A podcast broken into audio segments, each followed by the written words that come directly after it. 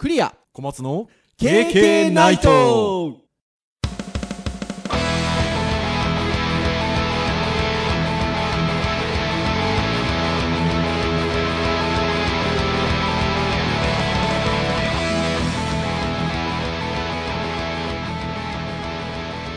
ケーケーナイト。はい、ということで、165回の配信となります。お届けをいたしますのはクリアと、はい、小松です。どうぞよろしくお願いいたします。はい、よろしくお願いします。はーい、ということで、まあ、前回、えーハードガジェットの回ということで、Mac の新製品の話をしましたけど、はい。小松先生買いました？エア。あの、そうですね、いろいろとこう、ね、あの、先生なんで、先生版が買えないかとかいろいろ見たりとか、あ、しま、されましたか？あとは、こう、再生品とかね、ちょっとこう、見てみたりとかね、いろいろとしてますよ。はい。結構タイムライン上にやっぱり、あの、Facebook だなんだ見てますと、届いておりましたよ、この1週間。ニュー iPad だなんだ。やっぱ iPad Pro が多かったかな。新しい Air とか Mac mini っていう感じよりは、iPad Pro 買いました。えー Apple Pencil 来ました。みたいな。あと、キーボードがね、今回のあの iPad Pro 用のキーボードカバーは、全部覆うようになったんですね。片側だけじゃゃなくて。うん。あの、背面も。くるむような感じになったみたいで。はい。周辺機器が先に来てる方もいらっしゃいましたね。ああ、なるほど。ペンシルとか、キーボードカバーとか、ケーブル類ほら、今回 USB-C になったから、はいはいはいはいはい。全部ほら、その辺買い替えですから、うん。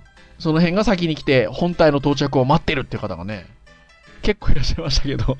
まあまあ逆に先にね、本体来ちゃって周辺機器来ないとなんか危なくてこう外に持ち歩くのが怖いみたいなのあ確かに。ね。それはそうですね。はーい。てなことでございますが。まあそんな情報も、昔はなんでしょうね。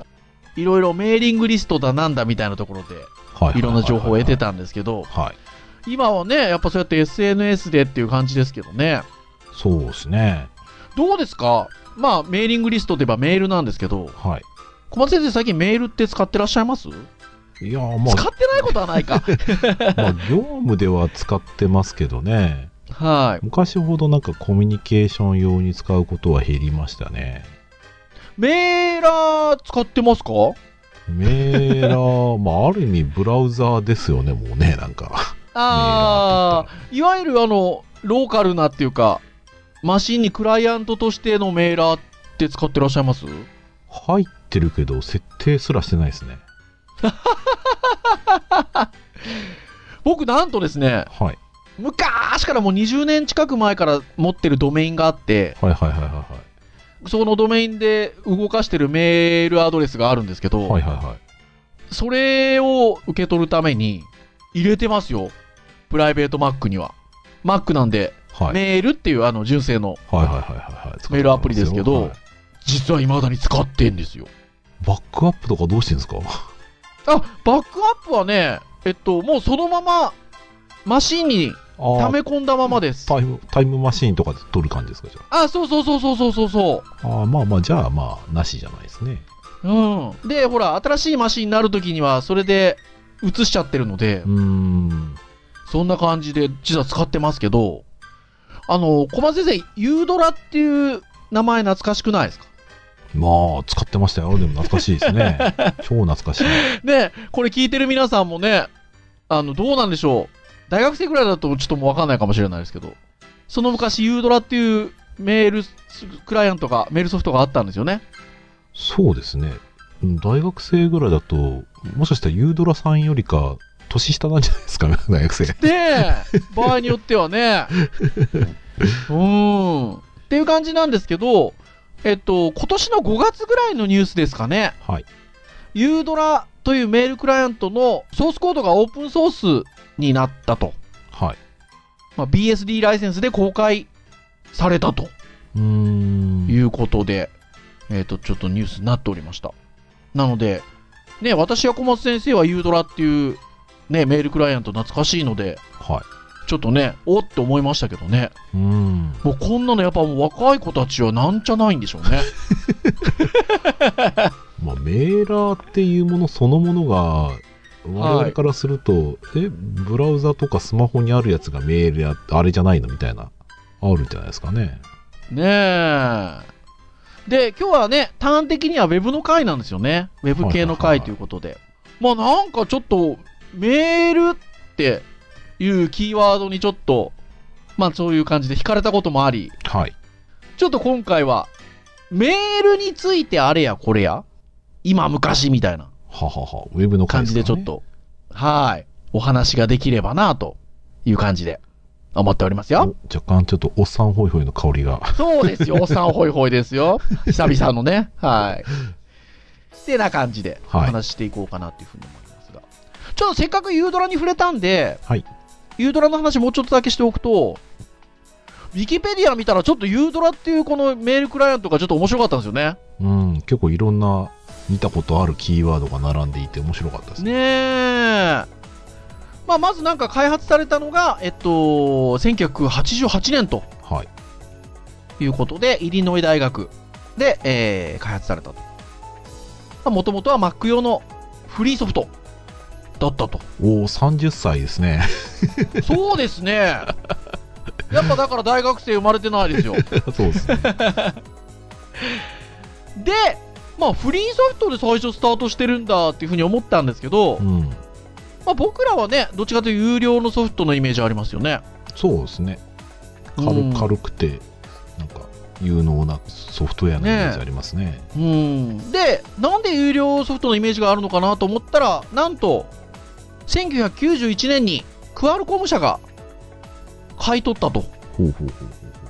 で、えー後継バージョンを商用ソフトとして開発したということで。はい。なので、まあ、ここから、いわゆる有料のメールソフトになったと。えーなんかね、クアルコムって言ったら、こう、スマホのチップの作ってる会社のイメージがありますけど、ソフトも本当そうですよ扱ってますね。うん。で、なんかこのタイミングで Windows 版も加わったということで、はいはいはい。一部のユーザーには愛されたメールソフトだったかなというふうに思うんですが、はい。2000年代入りますと、2006年、メールソフトの開発について、Firefox およびサンダーバード、えー開発しているモジラと協力することを発表したということで。まあもう事実上その後っていうのはどっちかっていうとね、最終的にはあの2013年にクアルコムはもうユードラの開発をこ行ってないということで、うん。まあモジラがサンダーバードっていうメールソフトのベースとして使ってはいるけれども、はい。もうサンダーバードを使っていきましょうよっていう注意書きを書き添えられるぐらいの感じにもなっちゃってたと。まあ事実上もう開発は終了しちゃってたということが2013年には示唆されたということで。はいはいはいはい。で、今年の5月23日、まあいわゆる BSD ライセンスでソースコードが公開されたんですけど、なんとその権利、ユードラの権利をアメリカのコンピューター歴史博物館が取得したと。はいはいはいはいはい。まあ、まあでもそうやって歴史博物館に権利を取得されるぐらいですから、やっぱり印象的なメールクライアントってことですよね、逆に言うとね。ね、まあ時代の代表するメーラーソフトでしょうね。で、これ日本国内ではね、まあ95年、1995年ぐらいにクアルコムが、まあ、提携をして開始と、販売開始と。なんですけど、2002年ですよ。オンザエッジが。ああ、書いてありますねね。え。これ聞いてる皆さん分かります？オンザエッジ。販売元になってます後のライブドアですよ。ライブドア。堀江さんっすよ。ね。堀江門こと堀ね江さんね。え。これ国内の総販売元になったということで、2002年には。はねえ、まあそんな歴史があって。まあとは言いながら、2007年にはもう販売が終了してますね。い。うん。日本だとね。うん。まあもう実際ね、もう開発は停止してるので、まあ実際ちょっと使うとのセキュリティの面で問題があるから、もうね、一般的には使われないと思いますけど、うん博物館に。いやー まあまあ見る人は見てねっていう感じでね。権利が取得されたということで。面白いですね。だもうこのプログラム面白い。使われないような位置づけでありながらも、まあ、ライセンスで、まあ、フリーのライセンスでソースコードを公開してるっていうのは、面白いですね、こういうね。面白い。すごく面白いなっていうふうに思いますね。そんなメールクライアントなんですけど、小松先生、まあ、あの、ユードラも使ってらっしゃったってことなんですけど、はいはいはい。あの、メーラー何使ってました？一番最初は僕パソコン通信のあのおニフティサーブのなんかソフトについてた中でのメールをなんか使ってましたね、最初 パソコン通信なんだって1年でもうねおじさんホイホイになりますけど僕はね、あのー実はその、デジハリに入ったのが、まあ、98年ぐらいに学校説明会出て、通ったのが99年の春なんですけど、はい福岡校のウェブデザイナー専攻1期生。はいはいはいその頃はね、僕ね、今 Mac のイメージ強いですけど、Windows 使ってたんですよ。ほうほうほうほうなので、あの、アウトロック使ってましたね。ああまた随分ね歴史ある そちらはそちらでで、で、あの、まあ、途中で、あの、通ってる途中に僕 Mac ユーザーになったので、デジハリ福岡校にね。当時はね、インターネットエクスプローラーもアウトルックも Mac 版ありましたからね。ああそうですねそう、だから Mac に移ってからも、えっと、アウトルック使ってましたよ、僕お。おですです。僕あれですよニフティの後はネはいットスケープコミュニケーターのメーラー使ってあー、出たそうですよね。ネスケのね、コミュニケーターのメーラーね。今思えばありましたよねねそのめあのブラウザとメーラーっていうのは一つその 一つのソフトとしてなんか使ってたのはすごい不思議な感じですけどねいや、ほんとそうですね。で、まあ、その後はやっぱサンダーバード使ってましたね。っていう感じ。そうですね僕その後ユードラ行ってサンダーバード行った気がしますけどねポストベッドとかも使ってましたよね。使ってました 使ってましたねえ。そうそうそうそう。まあ、そんな歴史がありますけど、僕、実は Mac のメールっていうソフト使ってますよっていう話をしましたが、はいとはいえもう使わないですよね。まあ仕事では基本ね、仕事では使わないですよね。まあやっぱり Gmail? うん、Gmail かその企業さんがね契約している、そうですよね。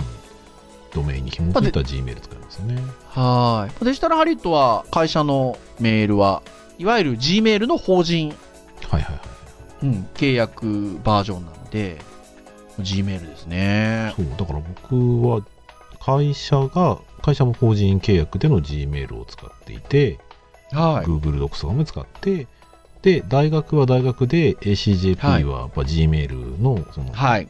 4ディケーションのやつではい。で個人は個人で Gmail 使ってるのではい。そうだからブラウザでだから今切り替え機能があるからそれで切り替えてそれぞれ受け取って見てますよスマホもね切り替えられるんで楽になりましただいぶいやー、ほんとそうですよね。だから、僕もそうですね。会社のメールは Gmail ですし、まあ、こまごました、こうなんか、えっと、メールアカウント欲しいなと思ったら、さらに普通のね、一般の Gmail でアカウント作ったりとか。Mac の方のアドレスは iCloud ですから、うーんああそうですねうん、これも本当サーバー側ですよね。まあ、本当そんな感じになっちゃいましたね。うんまあ、ブラウザメールもね Gmail だけじゃなくて、まあ、昔あの MSN のホットメールとかね、ああ、そうですね。Yahoo と Yahoo メールとかうね、ん。エキサイトメールとかね ああ、エキサイトメールってありましたね。 Yahoo メールはね、実は何気に未だに使ってたりするんですよね。うんっていうのが、あの、デジハリ福岡校が、僕、だから、えっと、受講、最初受講生だったんですけど、そこからティーチングアシスタントっていう講師補佐の仕事を1年ぐらいやって、その後もう2000年にはちょっと私先生になっちゃったんで、うんその後ずっと先生なんですけど、あのーその頃はなんかね、クラスのコミュニティとして、あの、当時のあの、掲示板うんティーカップ。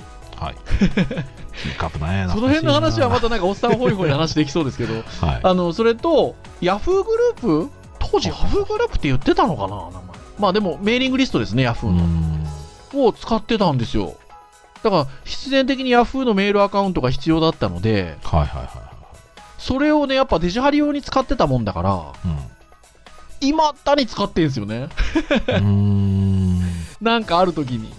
まあでもだからそうやってみ聞くと、ブラウザーメールっていうんですか？はいはいはい。ウェブメールっていうんですか？意外と歴史長いんですよね。そうっすね。まあそう言われてみると、それなしにやっぱ長いですね。で、ちょっとメールの歴史みたいなものがちょっと気になったんですけど、ある個人の方がね、実は、ちょっとテキストベースで分かりやすく まとめてくださってるページがあるんですよね。そうですね。超シンプルですね、これね。はい。電子メールの歴史ということで、はい、あの、小暮さんという方がね、まとめてくださってるようですので、はいまあ、あの、KK の公式サイトにも、あの、アドレスは載せておきますが、えー、電子メールの歴史あたりで検索していただくと、おそらく、コグレズ .com のアドレス、あの、ページが出てくるんじゃなかろうかとはい。思いますので。これ見ると、すごいですよ。さっきのあのユードラ書いてあったりしますね。ね日本語版は1995年ってやっぱり書いてありますけれども。まあその前にやっぱり小松先生おっしゃってたあのニフティサーパソコン通信。はいはいはいはいはい。まあこれね、スタートした年が書いてありますんで87年ですけど、うん。小松先生はこれよりも後でしょ？使ってらっしゃったのはあそうです。ね。僕大学卒業してからですからね。はい。これでも面白いですよ、いろいろ。だってほら、まだね、携帯のメールの話してないですけど、はい。ちょっと今までね、ちょっと話してるのはどっちかというとパソコン系のメールの話ですけど、またそれとは別にね、携帯系のメールの歴史もありますもんね。うん、そうですね。なんですけど、これ見ると1984年にすでに SMS って書いてありますよ。すごいですね。あったんですね、そういう。ねえ。さらに振り返ると、ふ遡ると、1978年に最初のスパムメールって書いてありますよ。やるなぁこの時期にスパムやってたんだ。やっぱでも東京大学さんとかは早いですね。1979年、校内での電子メール開始。1982年には最初の絵文字。そして1982年には SMTP。はい。この辺分かる人、あの今の若い子たち？はい。1982年 SMTP、1984年 POP。はい。分かるんですかね？いや、もう単語すらもう聞かないんじゃないですかね。ね。僕らはもうこの手の設定が最初うまくいかないことが多くて、ね SMTP といったら配信、受信といったら POP3 みたいなのサーバーの設定はね、すよ。しょっちゅうやってましたからね。やっぱね、先ほどもお話ししてた通り、ローカルのマシンにね、メールソフト、クライアント入れてたので、それをね、メールを受け取ったり送信したりする仕組みの設定をしないといけなかったので、そう、めんどくさかったんですよ、やっぱね。うーん、シンプルメールトランスファープロトコルですよ。SMTP。あ はーい。POP ポストオフィスプロトコルですよ。あ、ねプロトコルなんですよね。ね今やね、その辺もう込み込みでもう結局、ブラウザが、あとアカウント作って、あとやっとくからよろしくみたいな感じでやってますどっからよろしくね。みたいな感じですからね、今ね。若い子たち多分知らないとは思うんですけど、その辺が1980年代というところで。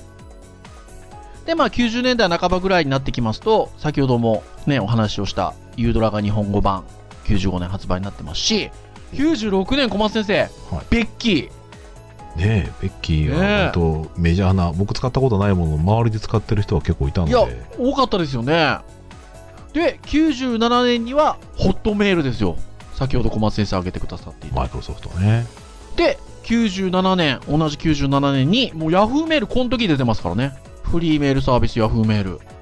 割とサービスとほぼ同時に、同時というか、その前からやってるんですね。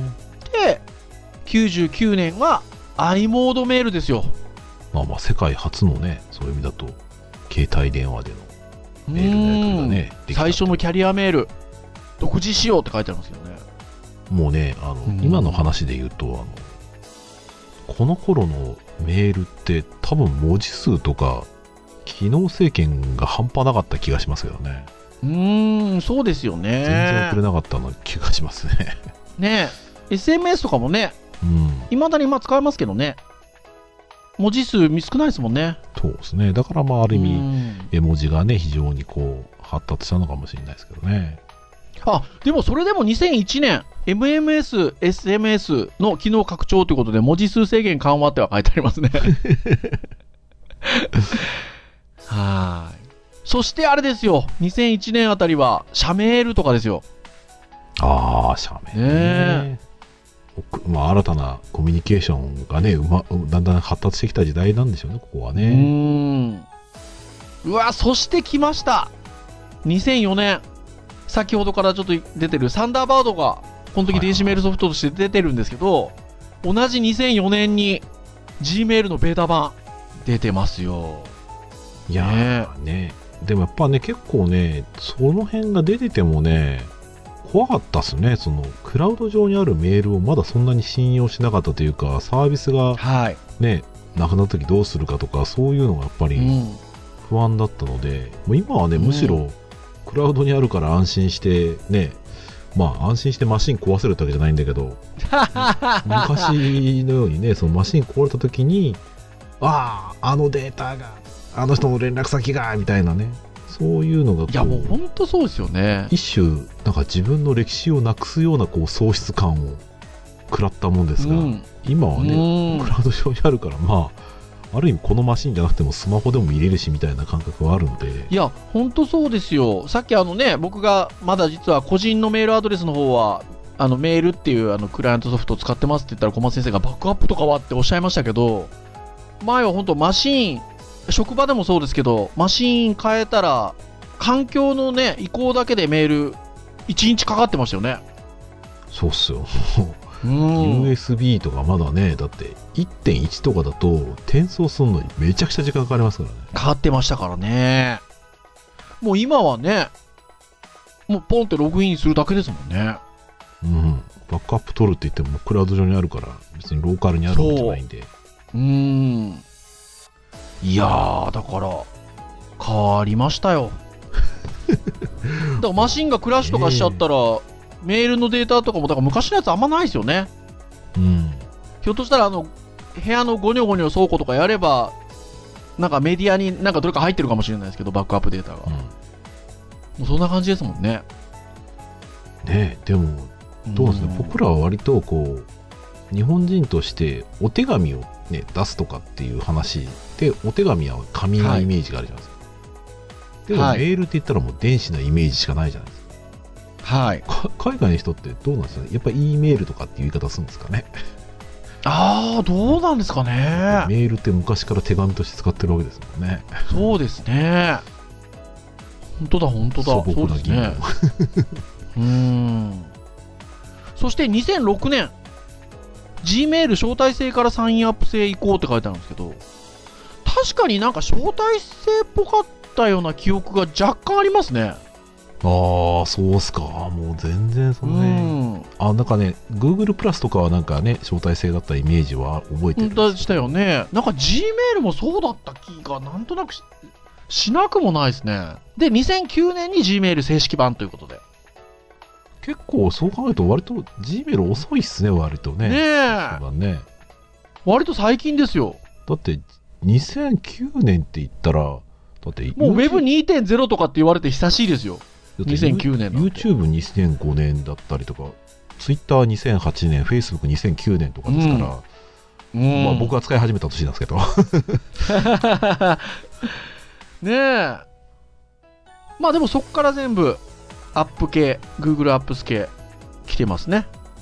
だからそれまでやっぱ会社はね、家は僕サンダーバードで、会社はやっぱりアウトロックでしたね、そう考えると。ああ。常駐でいた頃は。そうだから会社に、もちろん当たり前の話だけど、会社のマシンじゃないと、会社のそのメールは当然見れないっていう当たり前の物理的にそこしかないので。いや、本当にそんな感じでしたよ。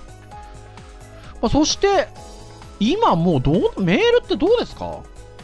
ままあ一応その、うん、会社のメールアドレスううちもああのデジデジタルハリウッドもね大学もそうですし会社の方もそうですけど G メールですけどまあメールってもうなんかこうエビデンスとしてきっちりした形で残しておきたいなっていう時には電子メールで出そうかなっていう感じしますけどまあもう SNS でやり取りするようになっちゃいましたねとかメッセンジャーとかねそうですね。だから昔は、僕、メールって、はい。まあ、今今の G メールなんかでもあれなんですけど、は基本的にはもう全部その空いてないものはないように開封を必ずバーッとしていってはい。もうもういらないものとかね スパムとかはもうバンバン捨ててったんですけど基本的には既読じゃないものがあること自体がやっぱりちょっと怖くてですねうん。でも今はなんかそのメールのもちろんその会社なんかだと全部既読にして全部チェックするんですけど家のメールに関しては、うん。あのもちろんエビデンス的なものはねコミュニケーションまだ未だに取る対象の人もいるので、うん。使いますけどほとんどがねそのなんだろう。他のサービスでのあの二次的なお知らせとかいや、ニュースほんとそうですね。ニュースレターとかうん。だから半分以上がなんかその昔でいうコミュニケーションだったりお知らせだったり仕事で使うみたいなもう日々それをひたすら読んでるだけでもね1時間ぐらいかかった時もありましたけど、いや、本当ですね。今はね1日その数件来てそのうち半分がニュースみたいな、うん。で今はねうちゼミとかでバックログ使ってるからバックログのその書き込みがめっちゃ多いみたいな。それとか全然既読にしないですからもうどんどんこはい。う もうねバックログ調節に見に行きますんで。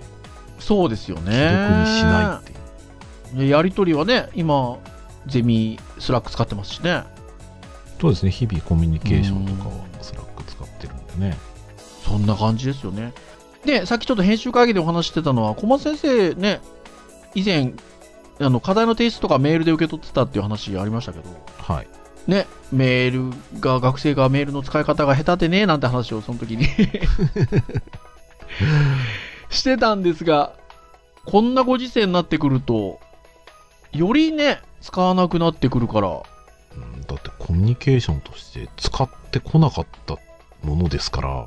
ねえ、常識とかね我々の常識であって彼らの常識ではなかったりするので。ほんとそうそう。だから、ね、それこそ私とか小松先生が最初に社会人になった頃っていうのは、電話の練習からしてたじゃないですか。してましたね、電話の取り方とかね。うん、ありましたけど、まあ今でもね、やるんでしょうけど、で、それがね、あの、メールの出し方なり、よもやもうどうなるのって感じですよね。環境によってはね。そうですねお仕事によってはうんまあたくさんメール書く仕事もあるでしょうけどうん。もう最近のお仕事で言ったらやっぱりそういうねメッセンジャーのツールをね法人用のものを使って使ったりとかね。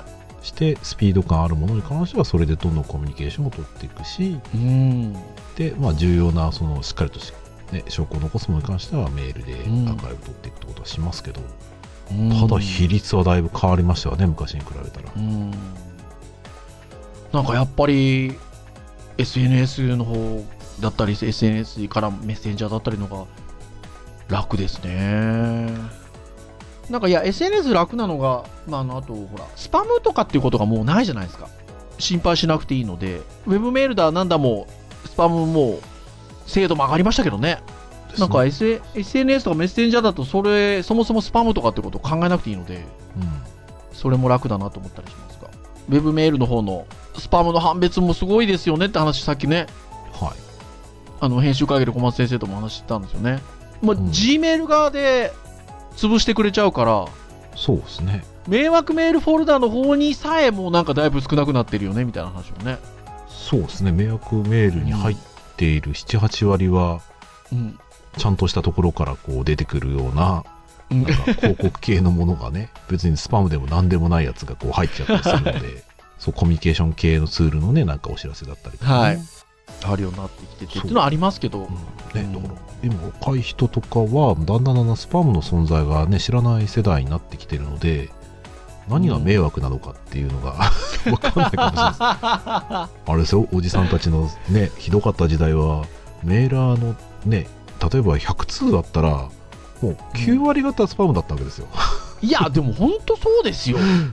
でそれがあの結局今は発達して、えーまずサーバー側でのそういうフィルタリングがかかりで実際メーラーの方でもそういうちゃんと危ないかもっていうものはより分けてくれるわけなのででそれで割と精度も高いもんだからあんまりね困ることも少ないというか。いや、本当そうですね。でもねやっぱり困るのってあの完璧ではなかったりするとこもちょっとあったりするので、はい。ね、学生を送りました先生を受け取ってませんっていうところで、まあですねうんスパムメールに入ってしまったりとか、まあ、うん。実際に2つになることも全く珍しいわけではないので、まあ、帰ってきてしまってそれを見過ごしてしまったとかねうん。そうすると実はやっぱりそういうなんですかネット上のツール使った方が確実に証拠を残ったりするって面もあるすよね。既読だなんだみたいな確実ですもんね。ごまかしはもう聞きづらいのでそこいはないですからね。まあでもさっき小松先生おっしゃった通りね。ただ、じゃあそこのツールが世代によって違ったりね、うんするのでね。そこら辺はありますけどっていう感じなんですが。とはいえ、じゃあメールがなくなるかっていうとね、どうなんでしょうね。どうなんですかなねくなはしないのかなどうなのかなっていう感じでありますけどね。他のメディアが出てきて類似するものがあり、それが便利になれば淘汰される可能性はなくはないですけどうん。ただ今ね現時点でこれはこれで使い分けの一つとして第2第3のなんかこう連絡予備用というかなんですかねうん。他の他のツールでのお知らせが一応ここに来るようになっているので、うん。まあ、どのコミュニケーションでもどっかしらに連絡が行くような感じになるなんか最終地点というかうん。そんな感じそれははしますねそうですね。うん。そんな感じは本当しますよね。うんあとはあれじゃないですかねその本人認証の感じで言うとまだメールアドレスは非常に強いんじゃないですかね確かに強い。それは確かに強い。2段階認証もあるしうん。それはそうですね。そうだから本当はもっとあの別のブラウザーでねそのその人のアカウントに関する何かティム・バードナリーさんとか言ってるようなね話とか。偉大な父が言ってたこの間の話でしょ？だから結局。そうそうそう。ああいうのあれば別にもしかしたらその認証ツールって今よりももっと簡易的なものになる可能性はあると思うんですけど、はい。ただブラウザっていうインターフェース上でのサービスで言うとやはりどこが始めたところでやっぱり電子メールに変わるなんだろうその広がっているツールというか仕組みみたいなものってないので、だからまあそこ前提でやっぱり開発が進んでる以上ははい。なかなか変われないんじゃないかなって感じがいやします、けどね。でもそうかもしれないですね。メールの、だからありようがやっぱ変わっていくんでしょうね。うん使い方だったりありようっていうかね。いうところなんでしょうね。もう今はねコミュニケーションの中心位置ではなくなったけどまあ、うん。これでコミュニケーション取る場合もあるし、うん。まあ、頻度は低いけど、まあ、お手紙を受けるねやっぱ本当にもうメールって言ってるだけに受け取る箱であり、受けはい。取るそのなんだろうな送信する箱であったりっていう、はい。まあ、そういう場所なんでしょうねこれねそうでしょうね。なんかね、それで言うと、なんかひょっとしたら新しい形形のものが出てくるかもしれないですよね、今後ね。うん、まあ、変わるものは、まあ、そっちが便利だったらね変わる可能性はありますよねまあ今のところはまだ変わりらしいものはないかなっていううーん。そんなところでしょうか。はいはい。まあメール。